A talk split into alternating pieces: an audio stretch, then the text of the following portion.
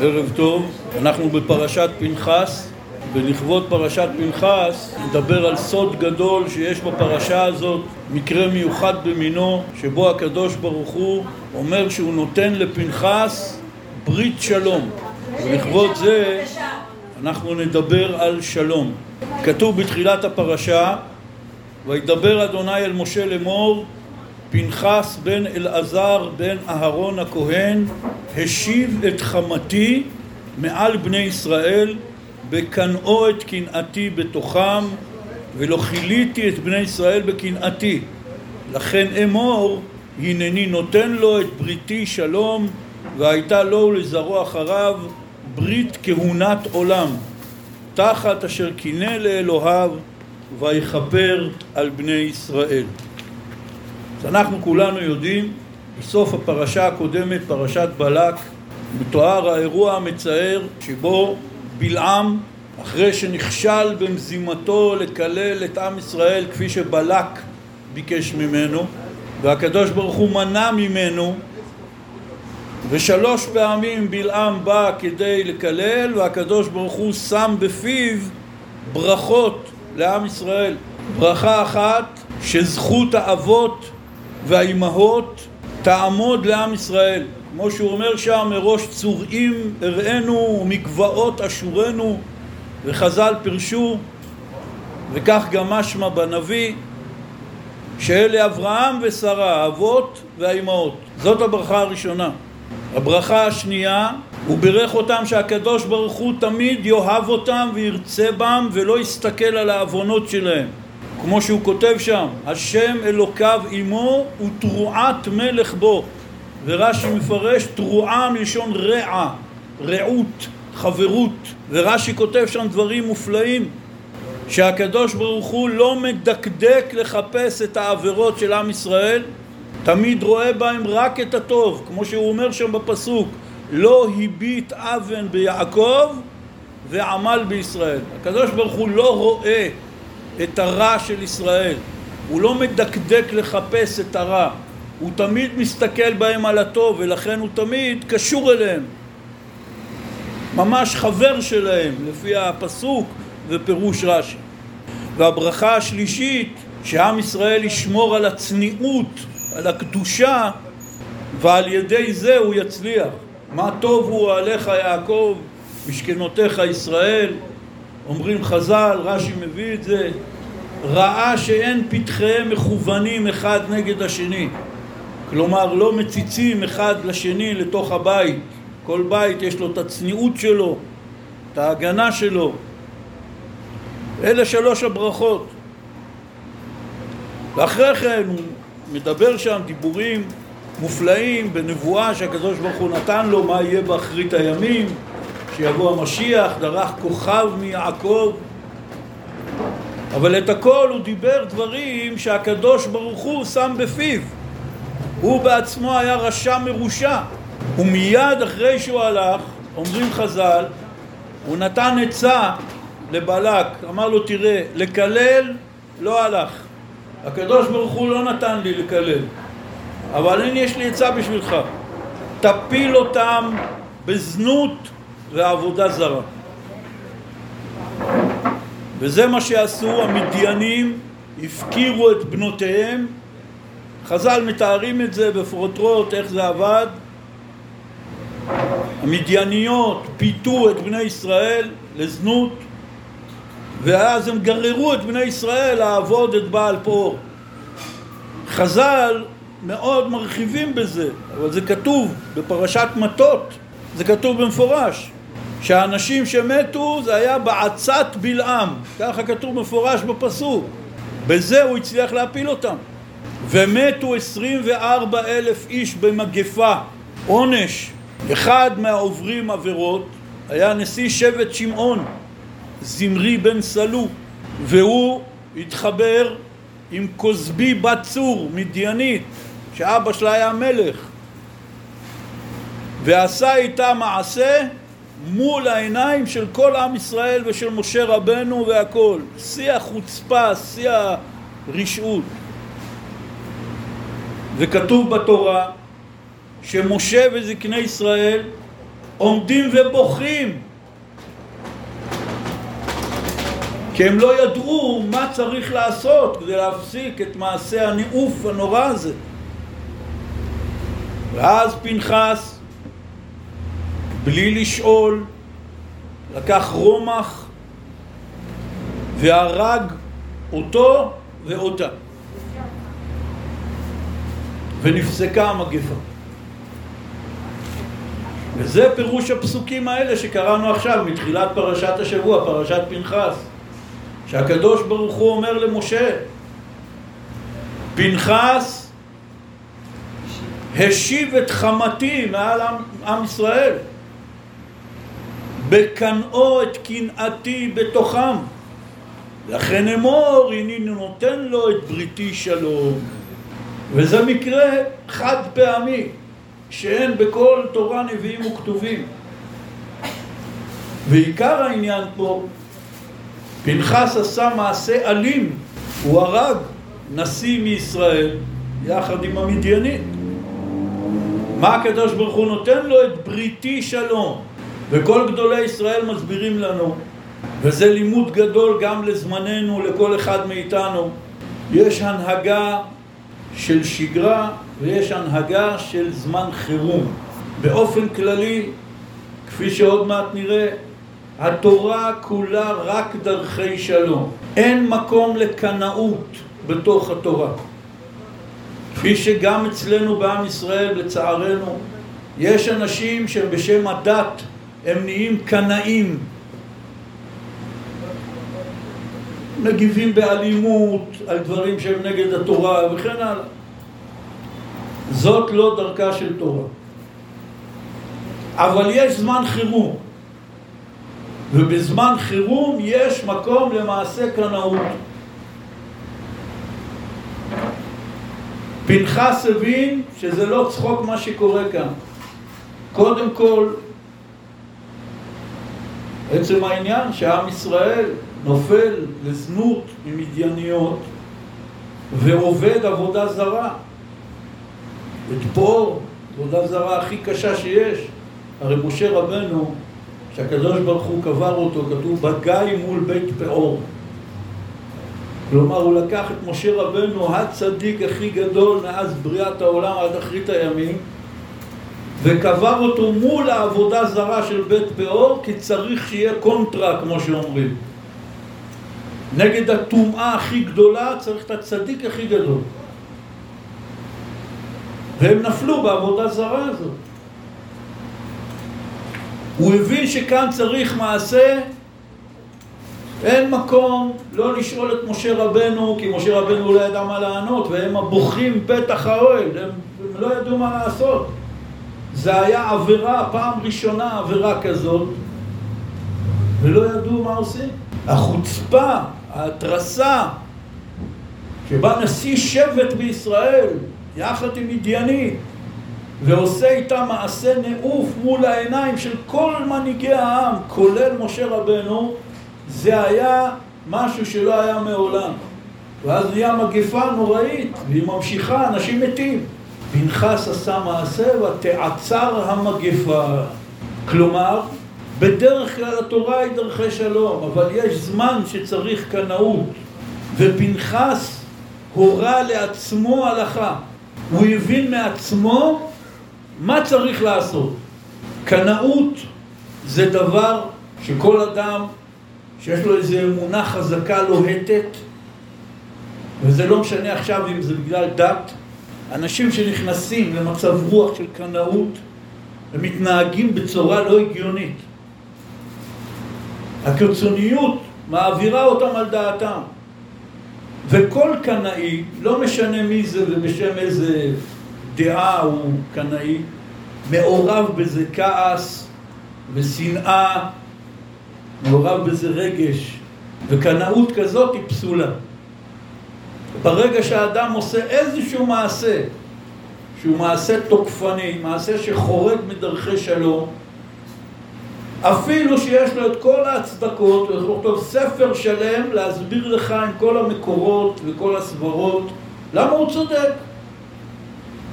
הכל נכון, אבל אם מעורב בזה רגש ושנאה, אסור לו לעשות את זה על פי התורה. אנחנו חיים בתרבות שמי שצועק יותר חזק נראה שהוא יותר צודק. על פי התורה, לא רק שאסור להרביץ לאף אחד, אסור להרים יד כאילו אני מרביץ. זה הלכה בתורה. כל החובל בחברו נקרא רשע. אמרו חז"ל, לא רק אם הוא מרביץ לו וחובל בו, אלא גם רק מרים עליו יד, מאיים עליו, כאילו הוא הולך להרביץ לו, הוא נקרא רשע. בתורה מותר לאדם אחד להתקיף את השני רק בשני מצבים. מצב אחד, להציל את הנרדף מיד רודפו. אתה רואה מישהו רודף אחרי מישהו אחר והולך להזיק לו, לפגוע בו, אז אתה צריך לנסות לפגוע ברודף כדי להציל את הנרדף. זה מקרה אחד.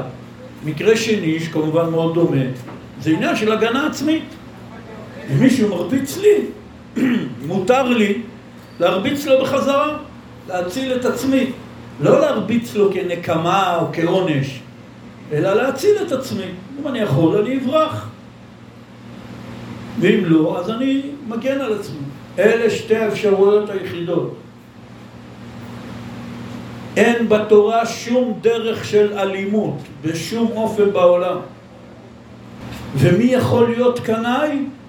זה שאין בו שום רגש אחר מלבד קנאות לדבר השם. אם יש בזה קצת כעס, שנאה, עצבים, אסור לו לעשות שום דבר. כי זה כבר לא קנאת השם. זה אתה בא להוציא את מה שמסתובב לך בבטן. אתה עצבני כי מישהו הרגיז אותך, אז אתה עכשיו אה, פוגע באדם אחר שאין לו שום קשר. הכל כמובן עם פסוקים ואמרות והכל.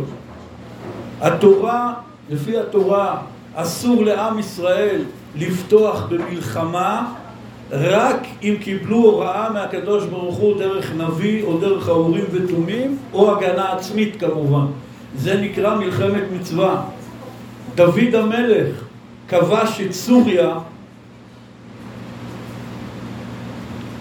כדי להרחיב יותר את גבולות ממלכתו ושיהיה יותר פרנסה. הסנהדרין כנסו אותו. כי בעם ישראל המלך כפוף לסנהדרין. אפילו דוד המלך.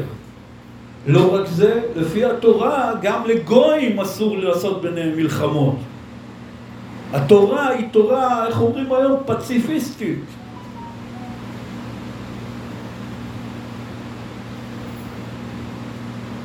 היום נכנס בתוך החיים, כתוצאה מתרבויות אחרות חלחל גם אלינו, שגם אנשים שהם כאילו שומרי תורה ומצוות, אז במקרים מסוימים יש מושג כזה שמרביצים מכות.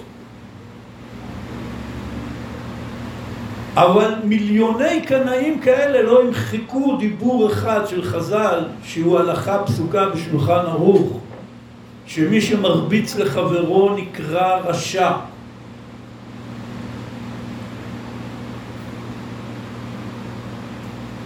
ואז הוא אומר לך, אבל הוא עשה ככה וככה. יכול להיות שבאמת הוא עשה דברים נוראים ואיומים. זה לא משנה, מה שהוא עשה זה לא בסדר, אתה נשאר רשע אפילו במכות שהורים מרביצים לילדים. כתבו כל חכמי ישראל, להורה או למורה שמרביצים לילד או לתלמיד, אם הם מרביצים לו מתוך כעס, זה עבירה חמורה ביותר. התורה לא נתנה לך שום היתר להרביץ לבן שלך כי אתה כועס עליו, כמו שאסור לך להרביץ לשכן שלך שאתה כועס עליו. מה ההבדל? הילד הוא יצור אנושי עצמאי, הוא לא נמצא ברשותך, הוא לא איזה חפץ שלך. כמו שלבעל אסור להרביץ לאשתו, או לאישה אסור להרביץ לבעלה. אומר, זאת אשתי, זה בעלי, אל תתערב לי. הוא לא שייך לך, היא לא שייכת לך. זה אלימות. כמו שאתה מתקיף את השכן שלך, או איזה מישהו ברחוב שעצבן אותך. זה אסור. גם כאן זה אסור. מותר להורה או למורה להכות בצורה קלה, ילד, אם מבחינה חינוכית זה נדרש, אבל אם יש בו איזה רגע של כעס, וכמו שאומרים, הוא עצבן אותי אז אני מחטיף לו סטירה, זה עבירה של אלימות. לכן אמר רבי נחמן מברסלב, לא להרביץ לילדים בשום אופן שבעולם. כי אמנם בפסוק כתוב חוסך שבטו, שונא בנו. כלומר, יש עניין בחינוך להחטיף. לפעמים, כמו שאני מניח, כולנו גדלנו, וכולם קיבלנו סתירות פה ושם ההורים שלנו, וכנראה גם האנשים הכי נאורים וליברליים בזמננו, בלי שאף אחד רואה, מדי פעם מחטיפים לילד, אפילו שכאילו זה לא לעניין, אבל בגלל שתמיד שאתה מרביץ, ואתה מרביץ מכעס. לכן אמר רבי נחמן, אל תרביצו לילדים בשום אופן. מכות ואלימות זה הפך השלום. זה בא מגאווה. האדם השני לא שייך לך. אתה לא יכול להרביץ לו כי הוא כמו איזה חפץ שלך, לא הילד ולא בן הזוג ולא בת הזוג ולא אף אדם אחר.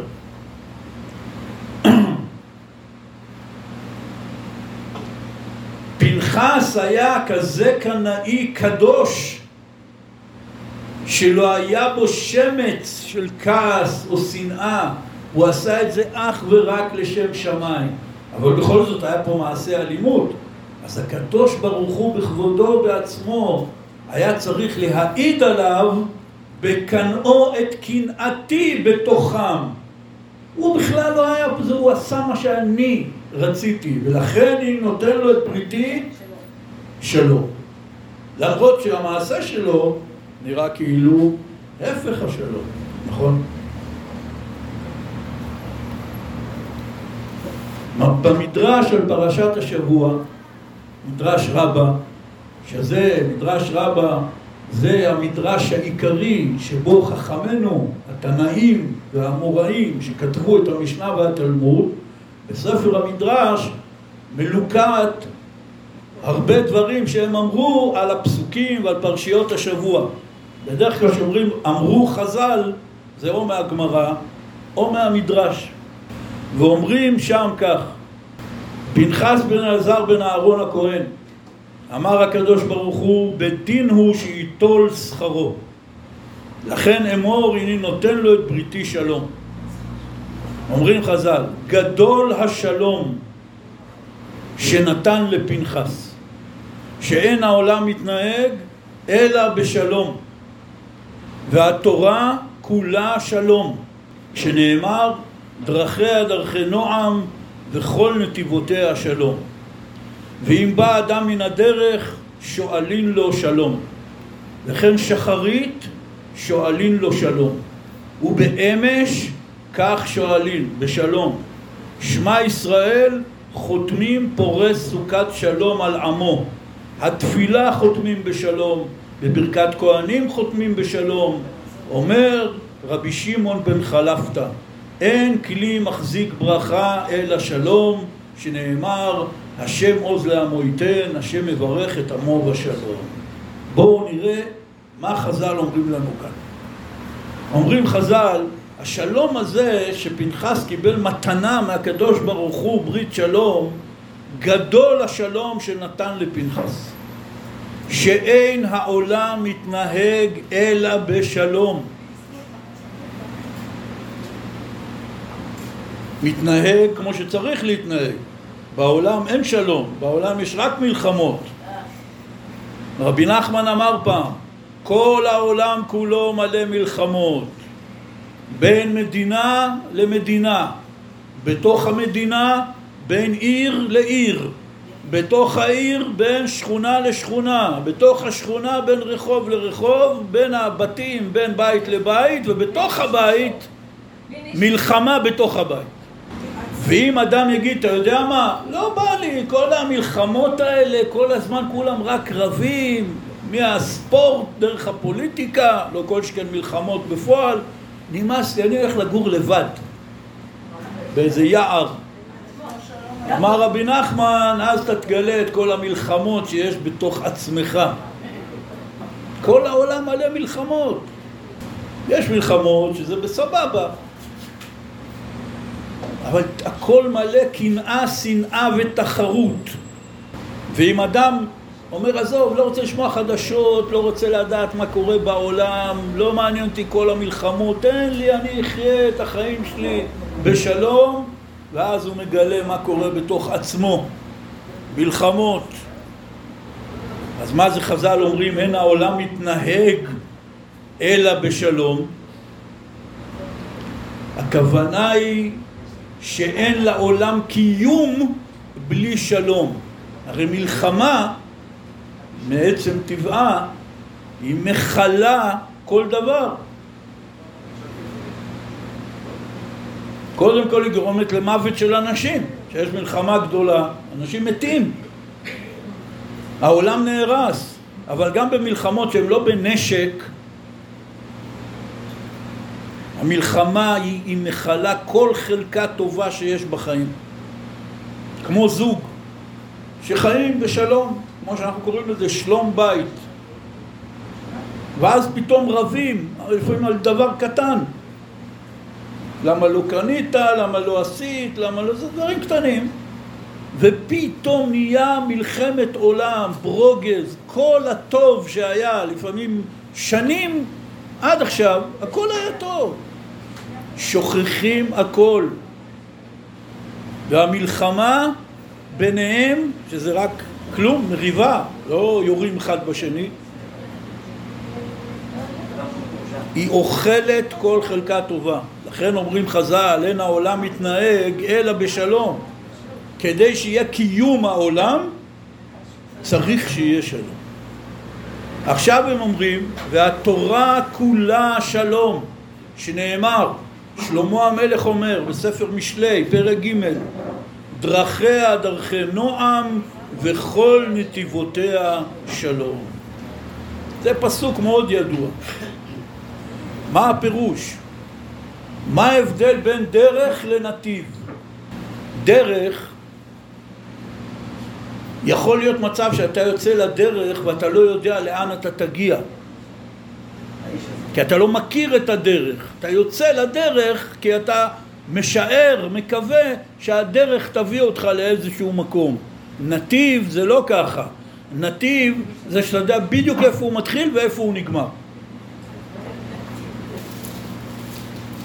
זה כמו ההבדל שאתה שואל מישהו, סלח לי, איך אני מגיע לכפר סבא, פה בהוד השרון?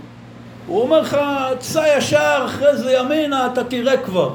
אז אתה יודע שאתה בדרך לכפר סבא, אבל אין לך מושג. לבין זה שאתה כותב בווייז כפר סבא. הוא מצייר לך על המסך בדיוק את הדרך, איפה היא מתחילה, איפה היא נגמרת. זה נקרא נתיב. נתיב זה יותר מדרך. דרכיה דרכי נועם. האמצעי שתהיה תורה בכלל זה דרכי נועם, נעימות. כאשר אדם רואה אנשים שמדברים בשם התורה, עושים מעשים בשם התורה, אם אין שם דרכי נועם, משהו רציני חסר פה, כי שלמה המלך החכם מכל אדם אמר על התורה, דרכיה דרכי נועם. כמו שאמרנו קודם, ובימינו מתרבים אנשים שכשהם מדברים בשם התורה הם כזה עם פרצוף זועם ומדברים תוקפני והכל וחותכים את האוויר בסכין. מה עם דרכי נועם? זאת לא דרכה של תורה, אפילו שאתה מדבר בשם התורה, אבל זאת לא דרכה של תורה. דרכי נועם. הילד שלך עצבן אותך בבית, אשתך הרגיזה אותך, יש לך אוברדרפט בבנק, מבין אותך, אחי. לכל אחד יש ימים לא הכי טובים. אבל אל תוציא את כל האנרגיה השלילית הזאת ותגיד שזה הכל בשם התורה, כי זה לא התורה, התורה זה דרכי נועם. בדרך כלל אצל בני אדם זה כלל גדול. כשמישהו צועק, הוא צועק על עצמו. כלפי חוץ הוא צועק עליך, אבל הוא באמת צועק על עצמו. רע לו בפנים, אז הוא מוציא את הכל עליך. מפני שאם עכשיו היה לו טוב, זאת אומרת באמצע שהוא צועק עליך, הוא מקבל טלפון, אומרים לו הבעיה הגדולה שהייתה לך, הסתדרה, הכל טוב. באותו רגע הוא פתאום נרגע, אומר לך, אתה יודע מה אחי, עזוב, מה, נעביר, דפדף, בוא, תן יד, מה קרה?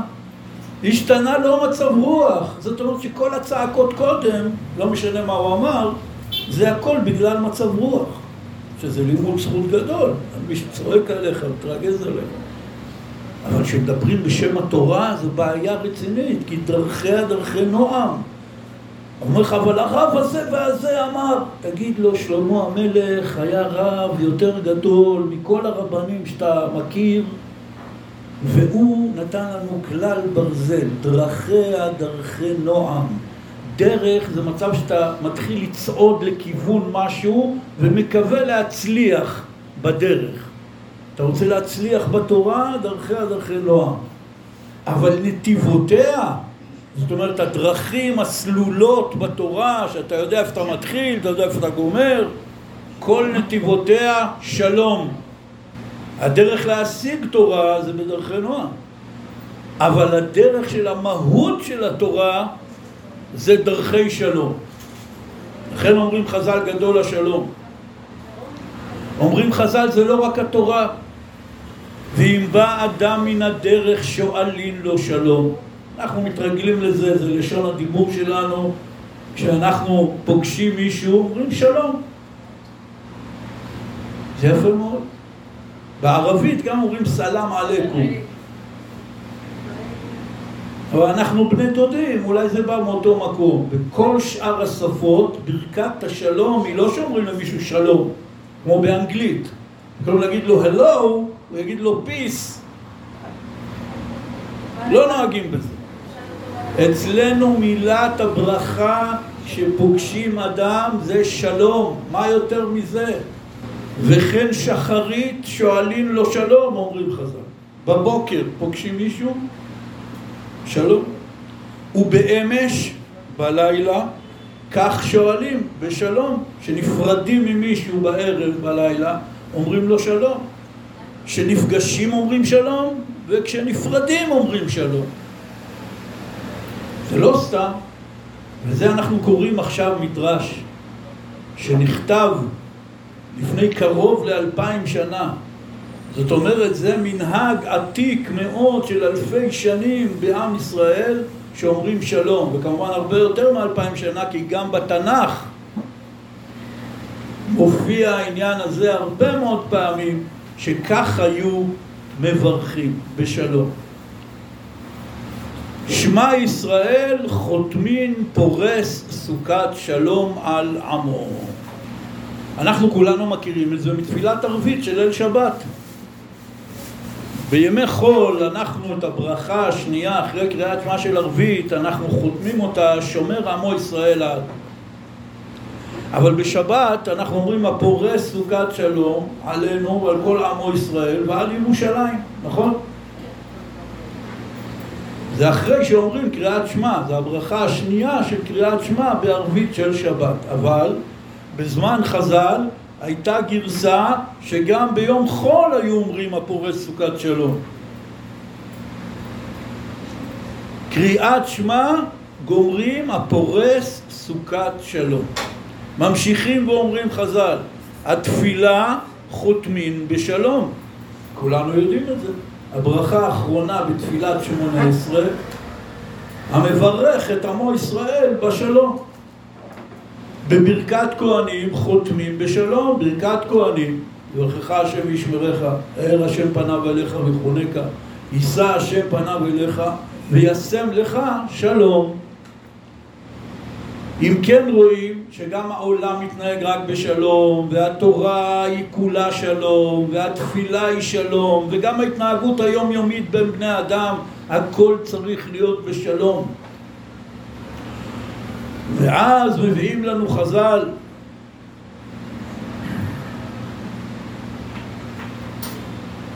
את מה שאמר רבי שמעון בן חלפתא רבי יהודה הנשיא שכתב את המשנה, שם את המשנה הזאת לחתום את המשנה. גם את המשנה סיימו בשלום. אין כלי מחזיק ברכה אלא שלום, שנאמר השם עוז לעמו ייתן, השם יברך את עמו בשלום. שזה פסוק בתהילים מזמור כ"ט. השם עוז לעמו ייתן. למה? כדי שיהיה להם כוח להחזיק בכל מה שעובר עליהם. עם ישראל צריך שיהיה עוז. כשרואים בן אדם שעובר עליו דברים, אומרים לו, תחזיק מעמד, נכון? מברכים אותו. ברור לך שתצליח להחזיק מעמד. זה הכוונה, השם עוז לעמו ייתן. שיהיה להם כוח להחזיק מעמד. השם יברך את עמו בשלום. מסביר לנו רבי שמעון בן חלפתא, זה כלי מחזיק ברכה. הקדוש ברוך הוא צריך לברך את עם ישראל בעוד הרבה דברים חוץ מעוז ושלום. בריאות, פרנסה, ילדים טובים, הצלחה, גאולה. אבל הכלי שמחזיק את הברכה זה השלום. לכן הוא אומר, לא מצא הקדוש ברוך הוא כלי מחזיק ברכה לעם ישראל, אלא השלום, שנאמר השם מברך את עמו בשלום. רבי שמעון בן חלפתא אומר את זה. ואנחנו צריכים ללמוד מזה בעצמנו. הזכרתי קודם, בני זוג. למה צריך להיות בשלום בית? לפעמים זה נחמד להוציא קצת העצבים שלי מהעבודה על אשתי, או העצבים שלה עליי. יש בזה קצת אה, פורקן, כמו שאומרים. למה צריך שלום בית? כדי להחזיק את הברכה. הקדוש ברוך הוא מברך כל בית בישראל. בכל בית יש הרבה צרות, אבל בכל בית יש גם הרבה ברכה. זה יש לו ברכה כלכלית, יש ברכה של בריאות, יש ברכה שיש לו ילדים טובים ונחמדים, הכל, לכל אחד יש ברכה. אבל צריך שיהיה כלי שמחזיק את הברכה. כי מה יעזור אם אני בא למזוג למישהו איזה יין יקר ומדהים, אבל הכוס שלו עם חור או עם סדקים, אז מה זה יעזור? אני אמזוג וזה יישפך החוצה. הקדוש ברוך הוא בא לברך את האדם, על האדם צריך לעשות כלי מחזיק ברכה. והכלי מחזיק ברכה זה השלום.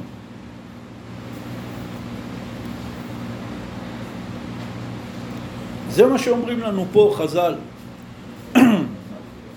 במדרש, בקטע הזה. אבל במדרש של פרשת חוקת הם אומרים משהו הרבה יותר מדהים.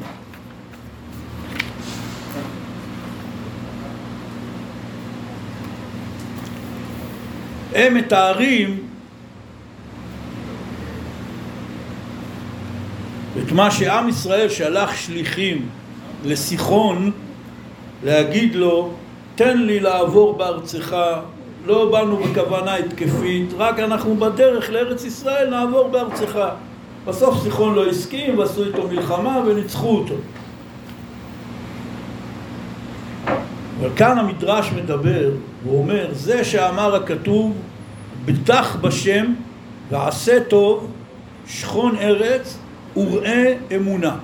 ואומר בתהילים מזמור ל"ד סור מרע ועשה טוב בקש שלום ורודפהו.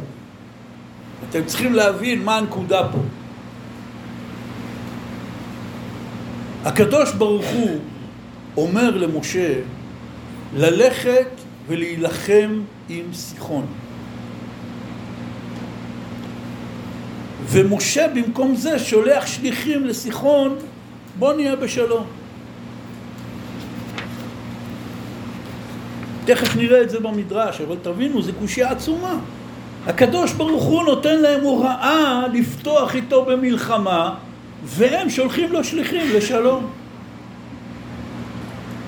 ואמר כבר אחד מקדמוני המפרשים, דון יצחק אברבנאל, מה היה קורה אם סיחון היה מקבל את ההצעה?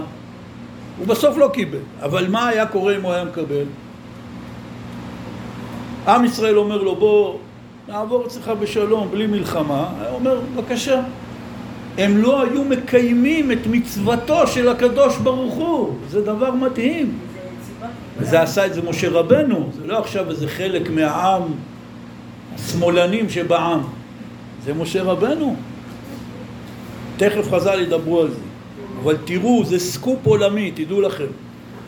אומרים חז"ל במדרש רבה בפרשת חוקה, על הפסוק הזה, סור מרע ועשה טוב, בקש שלום ורודפהו. צריך להיות רודף שלום. לא איש של שלום, זה אחד שהוא אדם רגוע, הוא לא מתרגז, הוא תמיד, מה שמדברים איתו, הוא עונה בשלום. אבל פה לא כתוב את זה, כתוב פה להיות רודף שלום. וחז"ל אמרו, במקומך ושלא במקומך, תרדוף אחרי השלום. אומרים חז"ל, ולא כבדה התורה לרדוף אחר המצוות. תכף הם ידברו על זה. אומרים חז"ל, על השלום אנחנו מצווים לרדוף, אבל אחרי המצוות אנחנו לא מצווים לרדוף. מה הפירוש? כי ייקרא כאן ציפור. לא אומרים לך לך תחפש כן ציפור בשביל לשלח את האם ולקחת את הביצים. אם יצא לך ואתה צריך את האפרוחים, כלומר אתה לא חייב לרדוף אחרי קיום המצווה הזאת. אם יזדמן לך סיטואציה תקיים את המצווה שקשורה בה. נותנים עוד דוגמה, כי היא תפגע, כי היא תראה, כי היא תראה חמור, כי תחבוט זיתך, כי תבצור כרמך, כי תבוא בכרם רעך, כל מיני מצוות. אדם רואה חבר שלו שהחמור שלו קרע מרוב המסע, הוא חייב לעזור לו. אדם מוצא אבדה, הוא מצווה לחזר אחרי בעל האבדה ולהחזיר לו. אדם יש לו כרם, יש לו מטע, אם הוא הולך לקטוף ולבצור, הוא צריך להפריש תרומות ומעשרות, להשאיר לקט שכחה ופאה לעניים. אבל אף אחד לא אומר לך, על פי התורה אתה חייב להיות חקלאי כדי שתוכל לקיים את המצוות. לא. אם אתה חי בחיים שלך, הגעת למצב כזה וכזה שמחויב באיזושהי מצווה, אז תקיים אותה. אין לנו מצווה בתורה לרדוף אחרי קיום מצוות. כמובן זה לא רע, בן אדם שרוצה לחייב את עצמו בכוונה במצוות כדי לקיים אותם, לזכות לקדושה, לזכות, יפה מאוד, מצוין.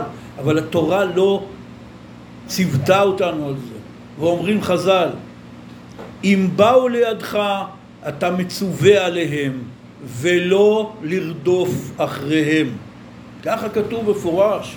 תבינו, אני לא קורא עכשיו מספר של איזה רב בזמננו שאפשר להגיד, הוא טועה, זה לא נראה לי, אני יש לי דעות אחרות.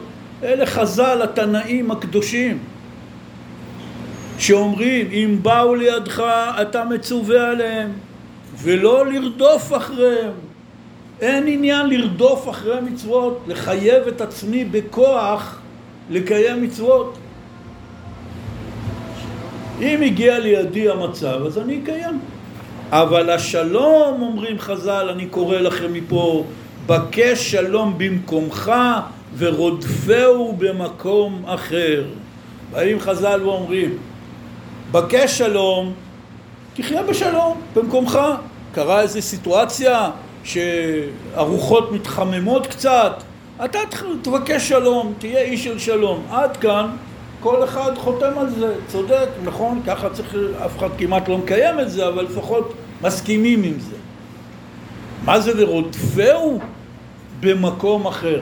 לך תחפש בכוח איפה אפשר לעשות שלום. אומרים לך, שמעת? פלוני ואלמוני רבו בפתח תקווה. אתה אומר, מה זה עסק שלי בכלל? או, זה עסק שלך, לך תרדוף שלום, לך תנסה לעשות שלום שם. אתה לא רואה, זה לא ענייני, אין לו ענייני. רודף שלום. הבדל גדול מאוד. יש סיפור בגמרא שאחד התנאים היה לו גילוי אליהו הנביא והם הלכו בשוק של ציפורי, עיר גדולה בגליל שאל התנא את אליהו הנביא, מי פה מהשוק הוא בן עולם הבא? אליהו הנביא יודע הכל. אמר לו, אתה רואה שם את השני חבר'ה האלה? הם היחידים פה מכל השוק בני עולם הבא. אמר, וואו, מעניין מי זה הצדיקים האלה. הלך אליהם, אמר להם, מה אתם עושים? מה העניין שלכם? אמרו לו, אנחנו בדחנים. אנחנו יודעים להצחיק אנשים, קומיקאים. בשוק יש הרבה מריבות.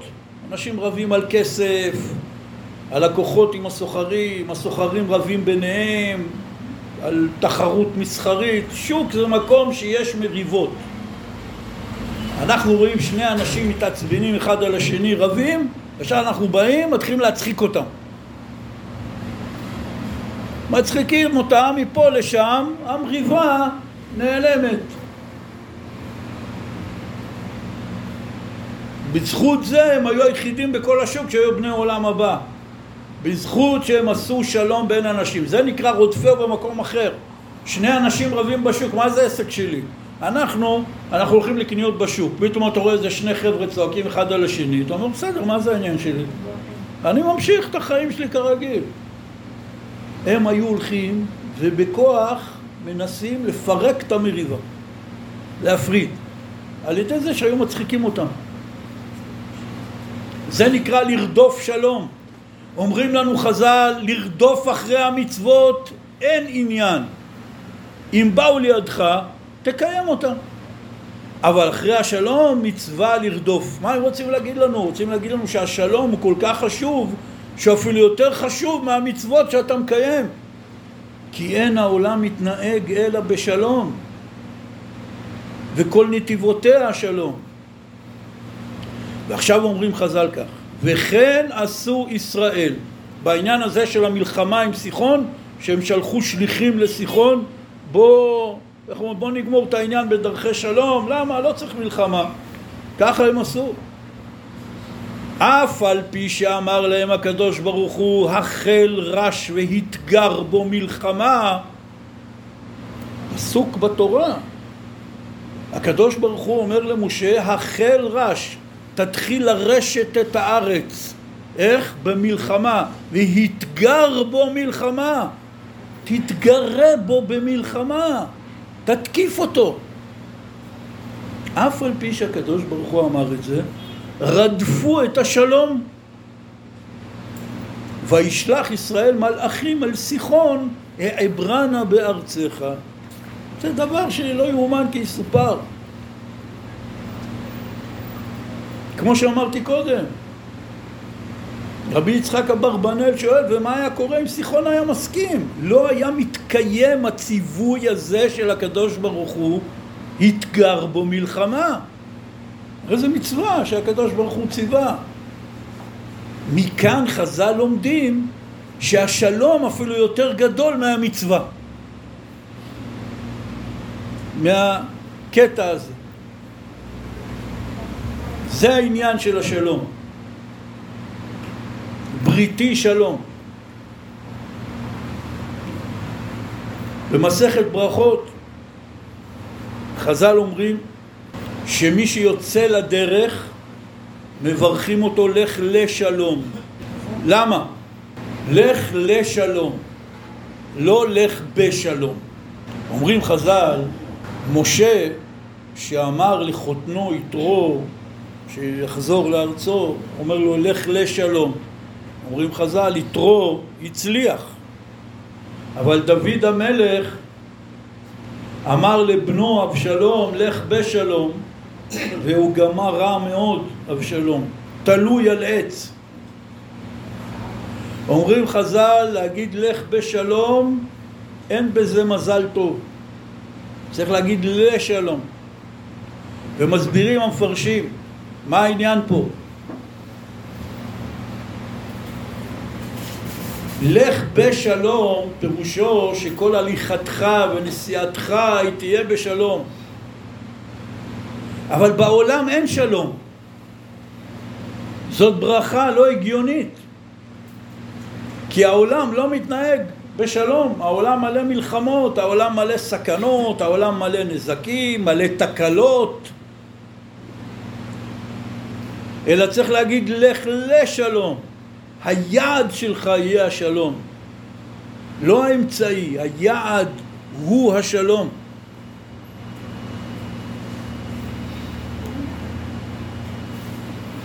ורבי נחמן מסביר שיש בחיים ימי טוב וימי רע. אבל האדם צריך תמיד לחפש את השלום. נקרא את דבריו בתורה ל"ג בליקוטי מוהר"ן, שרבי נחמן אמר אותה על הפסוק שדיברנו עליו. מי האיש החפץ חיים, אוהב ימים, לראות טוב, נצור לשונך מרע ושפתיך מדבר מרמה, סור מרע ועשה טוב, בקש שלום ורודפהו, זה הפסוק. אמר, אומר רבי נחמן, הכלל הוא שצריך לבקש שלום. שיהיה שלום בין ישראל ושיהיה שלום לכל אדם במידותיו. היינו שלא יהיה מחולק במידותיו ובמאורעותיו, שלא יהיה לו חילוק בין בטיבו בין בעכו, טיבו בארמית פירושו טוב, עכו זה כמו מועקה, בארמית עכו פירושו פחות, ההפך מהטוב. תמיד ימצא בו השם יתברך, היינו בשם ההלל דבר, באלוקים ההלל דבר. ועל ידי מה ימצא השם יתברך בין בטיבו בין בעכו? על ידי התורה נקראת שלום, כמו שכתוב וכל נתיבותיה שלום, ועל ידי הצדיקים, שנקראו גם כן ברית שלום. ומחמת זה יכול לאהוב את השלום בכל מקום, הן בטיבו הן בעכו, ויכול להיות שלום בין ישראל ולאהוב זה את זה. אומר רבי נחמן, הכלל הוא שצריך לבקש שלום, כמו שדוד המלך אומר, בקש שלום ורודפהו. גם שלום חיצוני, גם שלום פנימי. שלום חיצוני, שיש שלום בין ישראל, וגם שלאדם יהיה שלום במידותיו, שלום פנימי. הרי דוד המלך אומר פסוק: אין שלום בעצמיי מפני חטאתי. אני מסוכסך עם עצמי. אין שלום בעצמיי.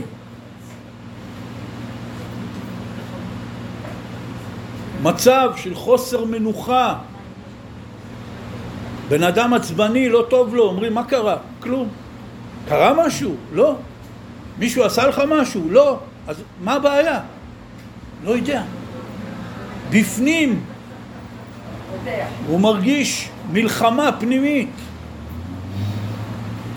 בלבול. אומר דוד המלך, אין שלום בעצמיי מפני חטאתי. העוונות שאני עושה הם משפיעים על שלוות הנפש שלי למרות שאני לא רואה שום קשר ולפעמים זה אפילו הפוך. בן אדם הולך עושה עוונות, נמשך אחרי התאוות שלו הוא אומר עזוב תן לנוח קצת, תן ליהנות. היה לי פעם אחד, אמר לי אתה לא יודע איך אני נהנה שאני עושה עבירות. בסדר, אפילו שזה עבירות.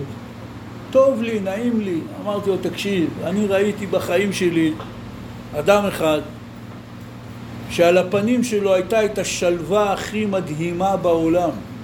אתה מדבר איתו כל הזמן בחצי חיוך, במנוחת הנפש. אדם ששמע את כל הצרות שיש בעולם שאנשים היו באים אליו. וזה היה הרב אלישיב, זכר צדיק לברכה, שעוד שבוע יום פטירתו, אם אני לא טועה. וכשאני הייתי אצלו היה בן מאה. וכשאתה ישבת מולו ככה בשולחן, עזבו מה שאלת אותו, מה הוא ענה לך, ראית אדם מאושר, מלא שלוות הנפש, מנוחת הנפש, סבלנות אינסופית, יהודי בן מאה, זקן בן שבעים הוא כבר יכול להיות עצבני, רוחו קצרה, זה אדם בן מאה. כל הזמן נכנסים אנשים עם הצרות הכי גדולות שבעולם, באים להתייעץ איתו, לבקש ברכה וכן הלאה. אדם שיושב ונותן ייעוץ, אה, נותן ברכות, הוא שומע כל היום רק צרות. כי כשמישהו יש לו צרה והולך לרב ומבקש ממנו ברכה או עצה ואחר כך הכל מסתדר, הוא לא חוזר לרב, מחכה בתור, אומר לו הרב, אל תשאל מה קרה, הכל הסתדר, השתבח שמו, שום דבר. הרבנים האלה הם שומעים רק על הצרות, הם לא שומעים על הישועות. ונכנס אדם אחרי אדם, עם הצרות הכי גדולות שיש לאנשים, אם זה מחלות, אם זה בעיות במשפחה, מה לא שלא יהיה. והוא יושב ומחייך חיוך. ומדבר איתך בנועם, בן אדם בן מאה. עכשיו הבן אדם הזה, מה עבר עליו בחיים? הוא עלה בגיל שלוש או עשר, לא זוכר, מרוסיה עם ההורים שלו, ישב למד תורה לבד כל החיים, לא בילה, לא נסע לטיולים, כלום. במלחמת השחרור בהפגזה על מאה שערים של הירדנים נהרגה לו ילדה קטנה. חלק מהילדים שלו מתו על פניו, הוא האריך ימים, עד גיל מאה, מתו לו ילדים. הוא אף פעם לא היה עשיר גדול. הבית של הרב אלישיב עד יום פטירתו, מהיום שהוא התחתן, שם הוא קיבל את כל עם ישראל, שם באו אליו נשיאי המדינה וראשי ממשלה. זו דירה שהיו עולים אליה באיזה חמישים מדרגות, והדירה עצמה שני חדרים, אחד גדול, אחד קטן, ומטבח, תצרפו שני שולחנות פה, זה היה הגודל של המטבח, ובבית הזה הוא גידל יותר מעשרה ילדים. הוא ואשתו הצדקת, שהייתה הבת של רב אריה לוין. הוא חי בכור במחילה מכבודכם. גידל ילדים, אף פעם לא היה עשיר, ודאי ודאי לא נהנה, לא תהיה, לא כלום, התורה הייתה משוש חייו. כשאתה ישבת לידו, הבנת את הפסוק, דרכיה דרכי נועם, וכל נתיבותיה שלום, או, עכשיו הבנתי. רואה את זה בלייב, לא צריך פירושים. אמרתי לאותו בחור, זה בן אדם שנהנה מהחיים. אתה לא נהנה מהחיים. אתה יש לך תאוות זמניות. וכפי שכולנו מכירים את הצורות הבילוי בזמננו, כולם נהיים high, אבל אחרי זה יש down. אדם יכול לבלות לילה שלם, לשתות לשוכרה, או חס ושלום להשתמש בסמים, הוא ב high, הוא מה זה טוב לו, הוא נהנה, רוקדים, שמחים, כולם על טריפ. מה עובר עליהם בבוקר? אז זה הרבה פחות נעים. וככה זה בכל התאוות. אבל השלום הפנימי הוא תלוי בעוונות, אין שלום בעצמיי מפני חטאתי.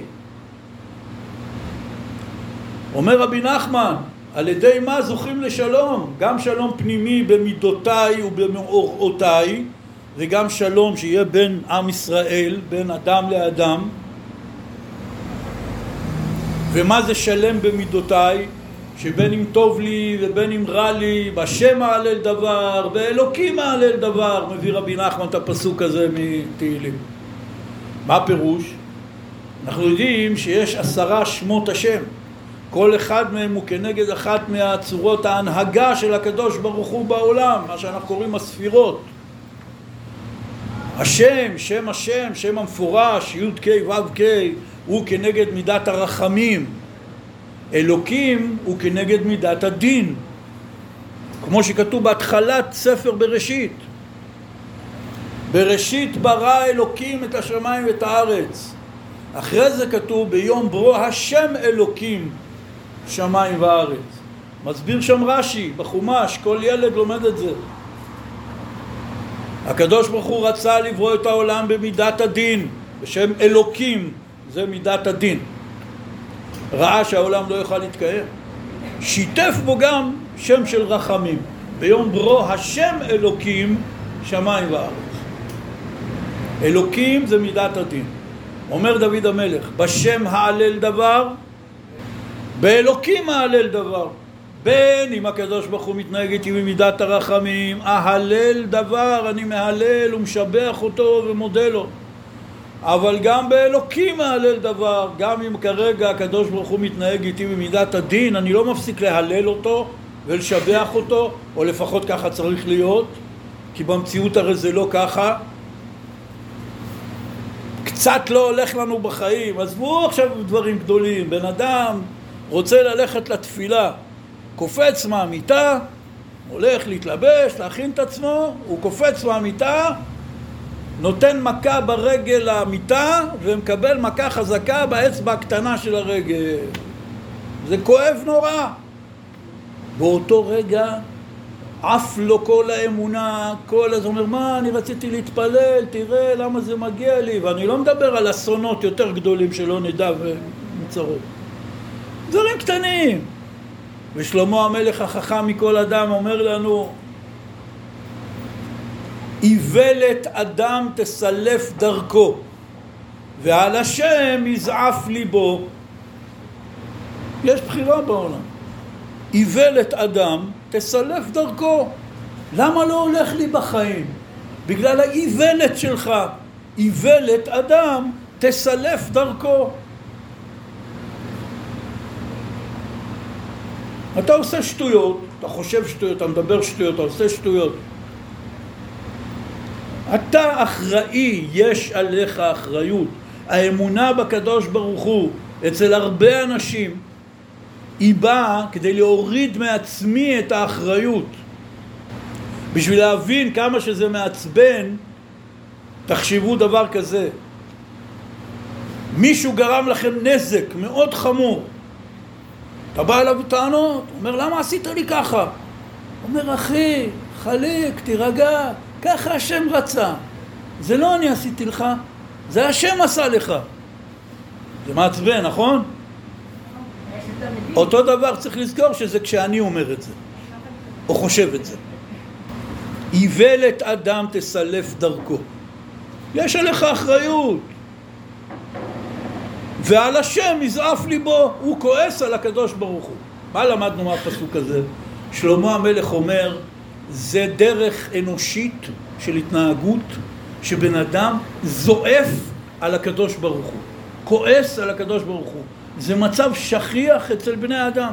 לא צריך להיבהל מזה, צריך לנסות להיפטר מזה. אבל בן אדם כועס על הקדוש ברוך הוא.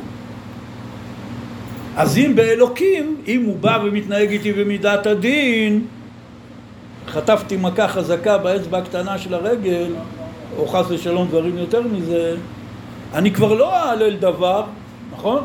אני באותו רגע לא אתחיל להגיד שטבח שמו לעד, וזה זה לא... איך אומרים? אתה אומר בואו נחכה קצת נירגע, נחזור להיות דתיים כמו שצריך. כרגע אני עצבני על הקדוש ברוך. דוד המלך אומר, בהשם אהלל דבר, באלוקים אהלל דבר. אני מבין את הדברים לעומק.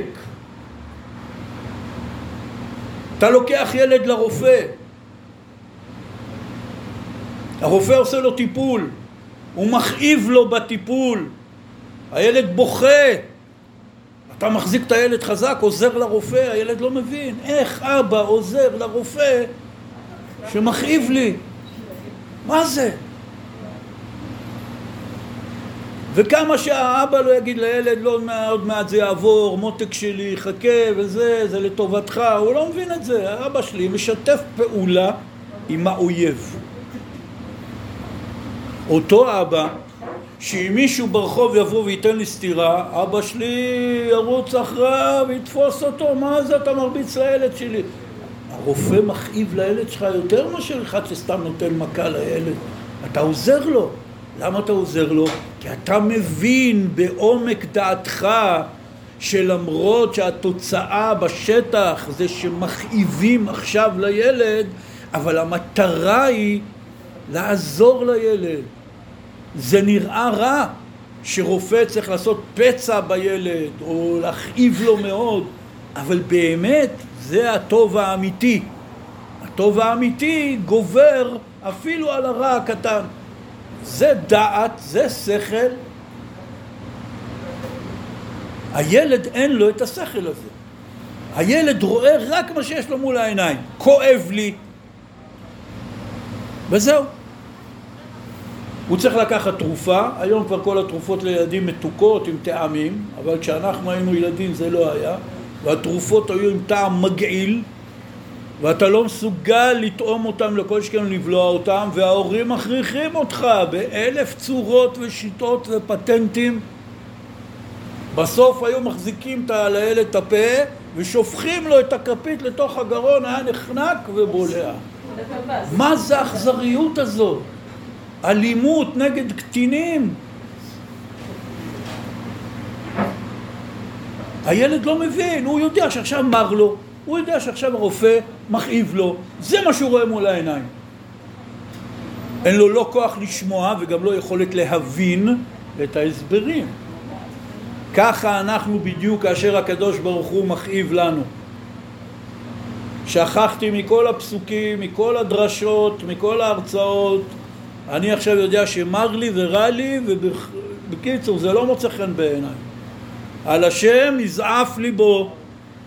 הוא לא מוציא את זה בפה אולי, לא נעים, בכל זאת דתיים וזה, אבל בפנים הוא מרגיש את זה. אבל אתה עכשיו כמו הילד בסיפור. צריך שיהיה פה איזה מבוגר אחראי, שיגיד לך, הרופא יודע מה שהוא עושה. הרי אם הילד היה שואל את האבא, האבא היה אומר לו, מותק שלי, כואב לך, אבל זה לטובתך. והילד שואל, למה? כי הרופא יודע מה שהוא עושה. ואתה מבין למה הוא מכאיב לי? לא, כי אני לא רופא. אני לא מבין למה הרופא מכאיב לך. אני סומך עליו שהוא יודע מה שהוא עושה.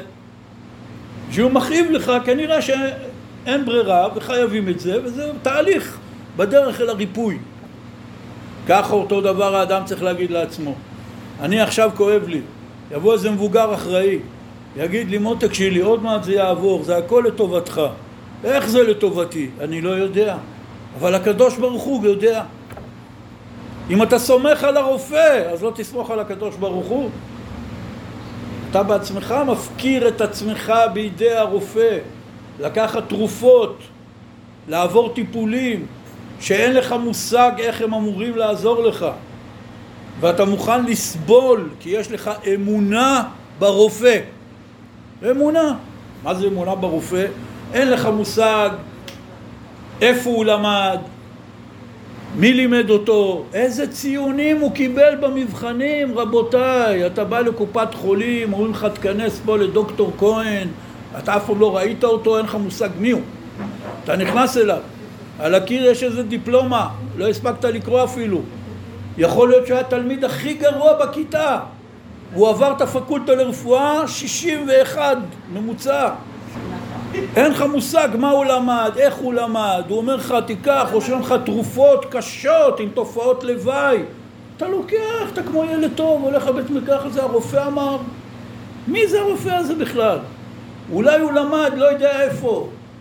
בהונגריה עבר ממוצע 61, קופת חולים לקחו אותו, למה בשום מקום אחר הוא לא היה מצליח לעשות אה, פרקטיקה פרטית, רוצים לשלם משכורות נמוכות, לקחו אותו. בכל הקופות חולים של כולנו יש כמה רופאים כאלה, כן?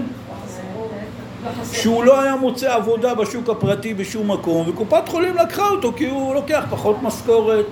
ובכל זאת אנחנו מאמינים להם בלי שאני מכיר אותו בכלל, אין לי שום רקע עליו. זה הכוח של אמונה. אז לא נאמין ככה בקדוש ברוך הוא? זאת השאלה הגדולה. בשם אהלל דבר, באלוקים אהלל דבר. הקדוש ברוך הוא הולך איתי במידת הדין, חס ושלום. אהלל דבר. אני יודע שהוא יודע מה שהוא עושה. לי זה לא נעים, אני לא אשקר. אבל אהלל דבר.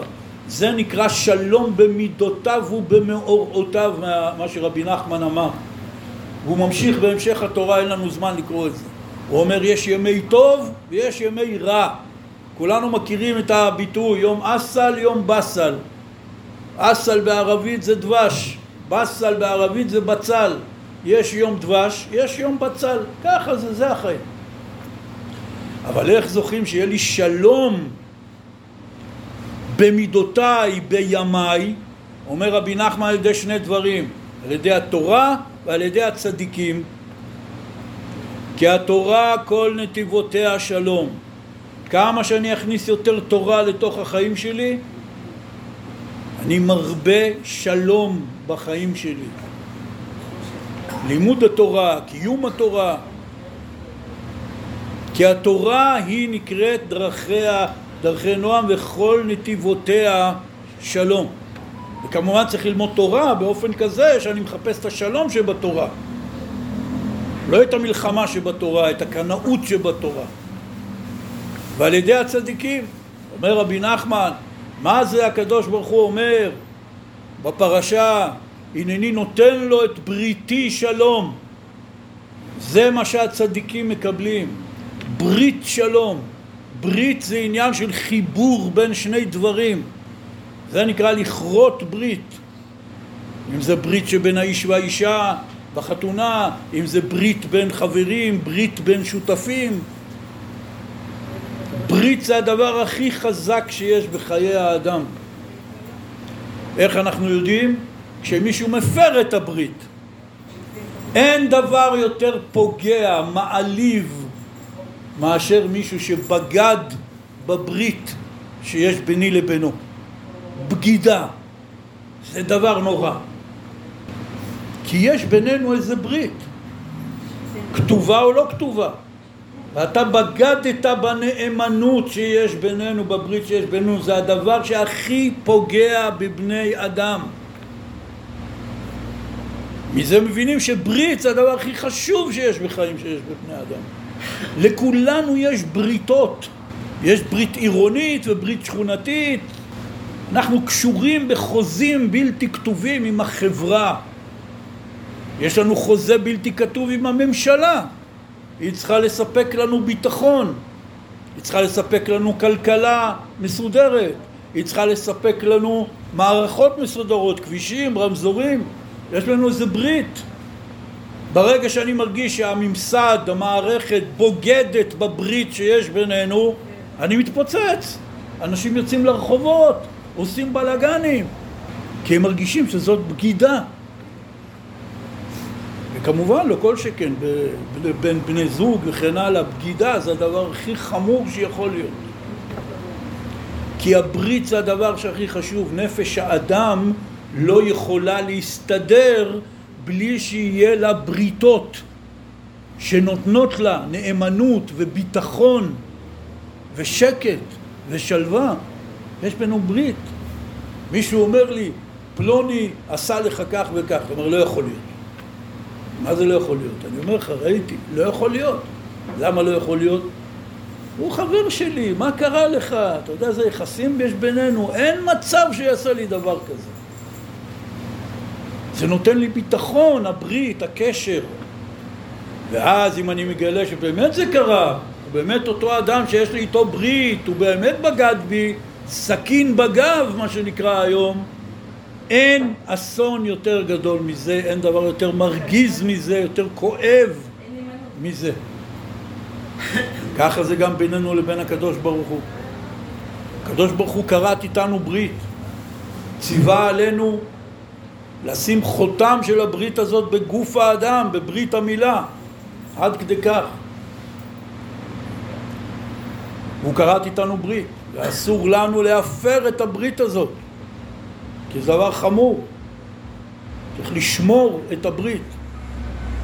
כולנו, לפעמים מצליחים בזה, לפעמים פחות מצליחים בזה, אנחנו מפירים הרבה פעמים את הברית שלנו עם הקדוש ברוך הוא. פה בראייה אסורה, פה בשמיעה אסורה, פה בדיבור אסור, פה במעשה אסור, קורה, מה נעשה? אבל הצדיקים הם מקבלים ברית שלום. יש להם ברית, כמו שאומרים, הרמטית, בלתי ניתנת להפרה. מה הפרס שלהם על זה? שלום. כי אין לעולם קיום בלי שלום. שלום זה שיא השיאים של העולם. איך אנחנו יודעים? בזה נסיים. אומרים חז"ל כשהולכים לבית המרחץ, שהיום מקווה לצורך העניין, או סאונה, אסור להגיד את המילה שלום. למה? כי אסור להגיד דברים שבקדושה במקומות המטונפים. מקומות המטונפים זה כמו חדר אמבטיה, בית שימוש, זה לא מכובד. אסור להגיד, אסור גם לחשוב אפילו דברי תורה במקום כזה, לא כל שכן אסור להגיד. אפילו מי שואל אותי, תגיד, איפה כתוב ככה? אסור לענות. אחד שואל אותי, הלכה, אסור לי לענות לו, כי אסור להגיד דברי תורה במקום שבו בני אדם עושים את צרכיהם וכולי וכולי. לא מכובד. טוב, אתה אומר, בסדר, לא אמרתי דבר תורה, אמרתי לו שלום, מה קרה? אל תגיד שלום, תגיד אהלן, תגיד לו היי, תגיד לו מה שאתה רוצה. אל תגיד לו שלום. למה? אומרים חז"ל במסכת אה, תענית נדמה לי, כי שמו של הקדוש ברוך הוא זה שלום. מאיפה לומדים את זה? מגדעון. זוכרים, היה גדעון השופט, אחרי שהוא ניצח במלחמה את העמונים, הוא בנה מזבח, וכתוב בפסוק, בנביא, שגדעון קרא למזבח השם שלום. אומרים חז"ל, כל המפרשים, רש"י שם מסביר, כי בשלומו יהיה שלומנו. הקדוש ברוך הוא הוא השלום בעצמו. קרא לו השם שלום, נתת לנו שלום, האויבים הקשים שלנו שניצחנו אותם במלחמה. מזה יוצא, דיברנו קודם, חז"ל אמרו את זה במדרש, שכשבני אדם נפגשים הם אומרים שלום, כשהם נפרדים הם אומרים שלום. פתאום אנחנו מבינים פה משהו הרבה יותר עמוק. אנחנו, כמו שאנחנו מבינים, כשאנחנו נפגשים אומרים שלום, הכוונה אני בא בשלום. זה כמו שמסבירים, כמו הנוהג הזה שלוחצים את היד, נוהג בינלאומי בכל העמים, לוחצים ידיים. קראתי פעם שהסברה היא, מאיפה זה הגיע הרעיון הזה? שפעם אנשים היו הולכים עם חרבות וסכינים, חמושים, כן? אז כשהוא רוצה להראות לו שהוא לא בא בכוונה התקפית, הוא לוחץ יד, אומר, היד שלי ריקה. לוחצים ידיים, יד ימין ליד ימין, עכשיו אף אחד לא יכול לתקוע לשני סכין. אז זאת אומרת שאומרים שלום, הכוונה אני בא בשלום. וכשנפרדים בשלום, אומרים שיהיה לך שלום, שיהיה לי שלום, הכל טוב, יום טוב, ערב טוב, לילה טוב, בוקר טוב, יופי. אבל עכשיו למדנו עוד דבר, שאנחנו בעצם מברכים אחד את השני בשמו של הקדוש ברוך הוא. וחז"ל אומרים שבתקופת אבותינו, בתקופת התנ"ך, היו מברכים אחד את השני בשם השם, אבל אחר כך הפסיקו עם זה. כי להגיד את שם השם סתם